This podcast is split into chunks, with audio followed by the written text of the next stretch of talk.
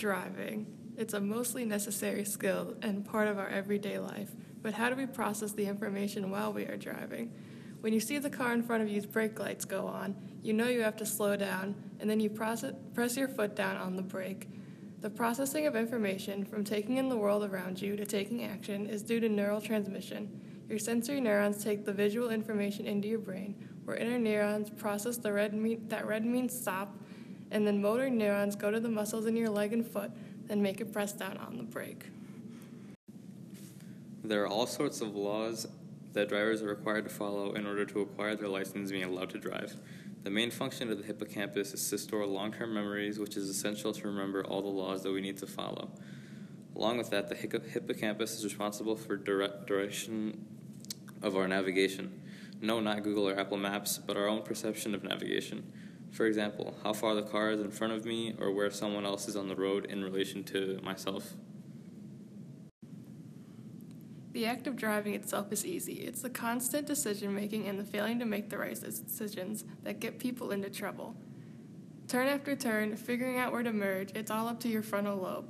If you're going 60 in the left lane and your 90 degree right turn comes up faster than you expected, a healthy frontal lobe will help you decide that it's probably not a smart idea to try to merge and then make a 90 degree turn going 60 miles an hour.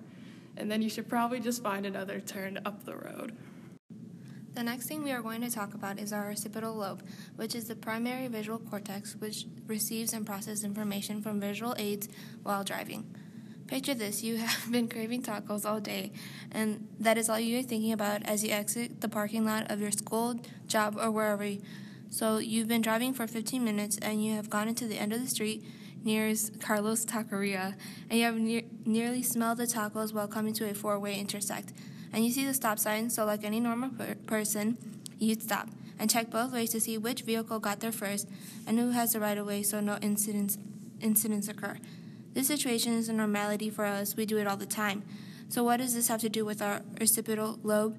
You may be thinking, well, the visual cortex enables us to see and know what is going on around our surroundings by interpreting the incoming visual stimuli in case the stop in this case the stop sign, indicating one to stop so nothing bad occurs.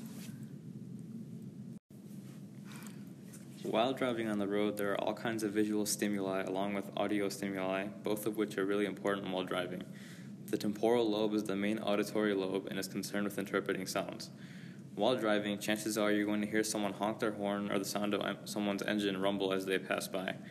All these small things provide information to us that is crucial to driving because they let us know things like other people's positions on the road. Imagine a guy behind you blasting his music and driving his big block Chevy truck and coming up behind you and follow you three feet behind while on the highway going 60. Obviously, not the safest thing in the world, but our temporal lobe lets us know when it's time to move out of the way. Our Wernicke's area plays a crucial role in understanding spoken and written language. It enables us to read and understand signboards while driving. It also helps us to interpret noises in our surrounding life.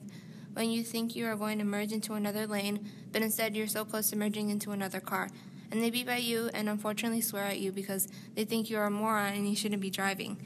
Your Wernicke's area allows you to process this whole situation and understand that what that individual unfortunately said to you. Another situation would be when you are listening to your notifications for traffic and bad weather on the radio, radio, helping you to find a way to avoid traffic and helping you determine whether you should or shouldn't drive due to the severity of the storm. Broca's area comes into play when you're rushing down the highway and your favorite song comes on and you sing along, because Broca's area gives you the ability to sing and form speech. Therefore, it also gives you the ability to swear at the guy in front of you for not going the speed limit, to be able to scream when a trunk almost merges into you, or to give your fancy new car voice commands when you are driving. Driving is a complex task that requires your brain to be firing all the time. All the different parts of your brain are doing their own tasks, and collectively, these parts allow you to drive a car while following the rules of the road. The second you enter a car, your motor cortex is already firing. Your motor cortex controls your voluntary actions, for example, steering the steering wheel, pushing the acceleration and brake pedals when you need to, when you need to, and more. When that crazy guy in front of you brake checks you, your motor cortex allows you to swerve away and potentially avoid a fatal accident. Imagine this. You've worked a 12 hour shift and you're sleepy, hungry, and just super annoyed with everyone, and you just want to go home and knock out and not have to deal with anything. Well, this is due to neurotransmitters being fired that can be low levels of serotonin, which causes you to have these side effects of moodiness, hunger, and tiredness. And with all these emotions, it is best for you not to drive and stay in if you're already home. Traffic is a common source of frustration, especially when you're running late for something. Don't you just hate it when you're 10 minutes late to work and the car right in front of you stops on a yellow light, delaying your arrival even farther? You honk your horn, swear, and get unnecessarily angry. Where does all this road rage come from? It's attributed to the amygdala, which is responsible for emotional responses, primarily ones of aggression. It is also the reason why the driver in front of you gets angry when you honk your horn at them for trying to drive safely.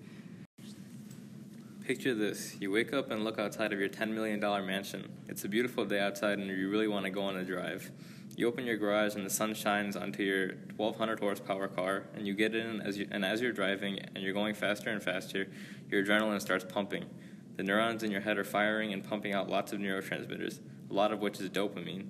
So, for all you speed demons, you can thank dopamine for giving you that speed high. Feelings of pleasure coming from the reward center of your brain, the amygdala. When it comes to driving, if you're anything like me, you avoid it at all costs and make up excuses not to drive. However, there are those days where you can't avoid the problem any longer and you have to keep it together and actually get behind the wheel. Mortifying, I know. There are moments where when you're driving that you feel like you are going to mess up badly. Your body just ten- gets tense, your heart is racing, and you feel like your body is shutting down and you're about to lose control. But it doesn't, and you don't, thankfully, to your cerebellum. Your cerebellum makes it possible for you to engage in everyday tasks. It controls your memories for knowing how to use your body for things like walking, playing an instrument, and yes, it also includes driving. It is, possible, is responsible for interpreting and reacting to stimuli while you are driving. This includes maintaining your balance while driving. It enables you to coordinate your hands and foot movement in order to operate the vehicle and it also helps with remembering how to even drive, which is a huge part of actually operating a vehicle. And that's what occurs in your brain when you're driving. Who knew driving was so complicated? We would like to thank our sponsors, our psychology teacher, Ms. Myers, and the third edition of Thinking About Psychology, the Science of Mind and Behavior.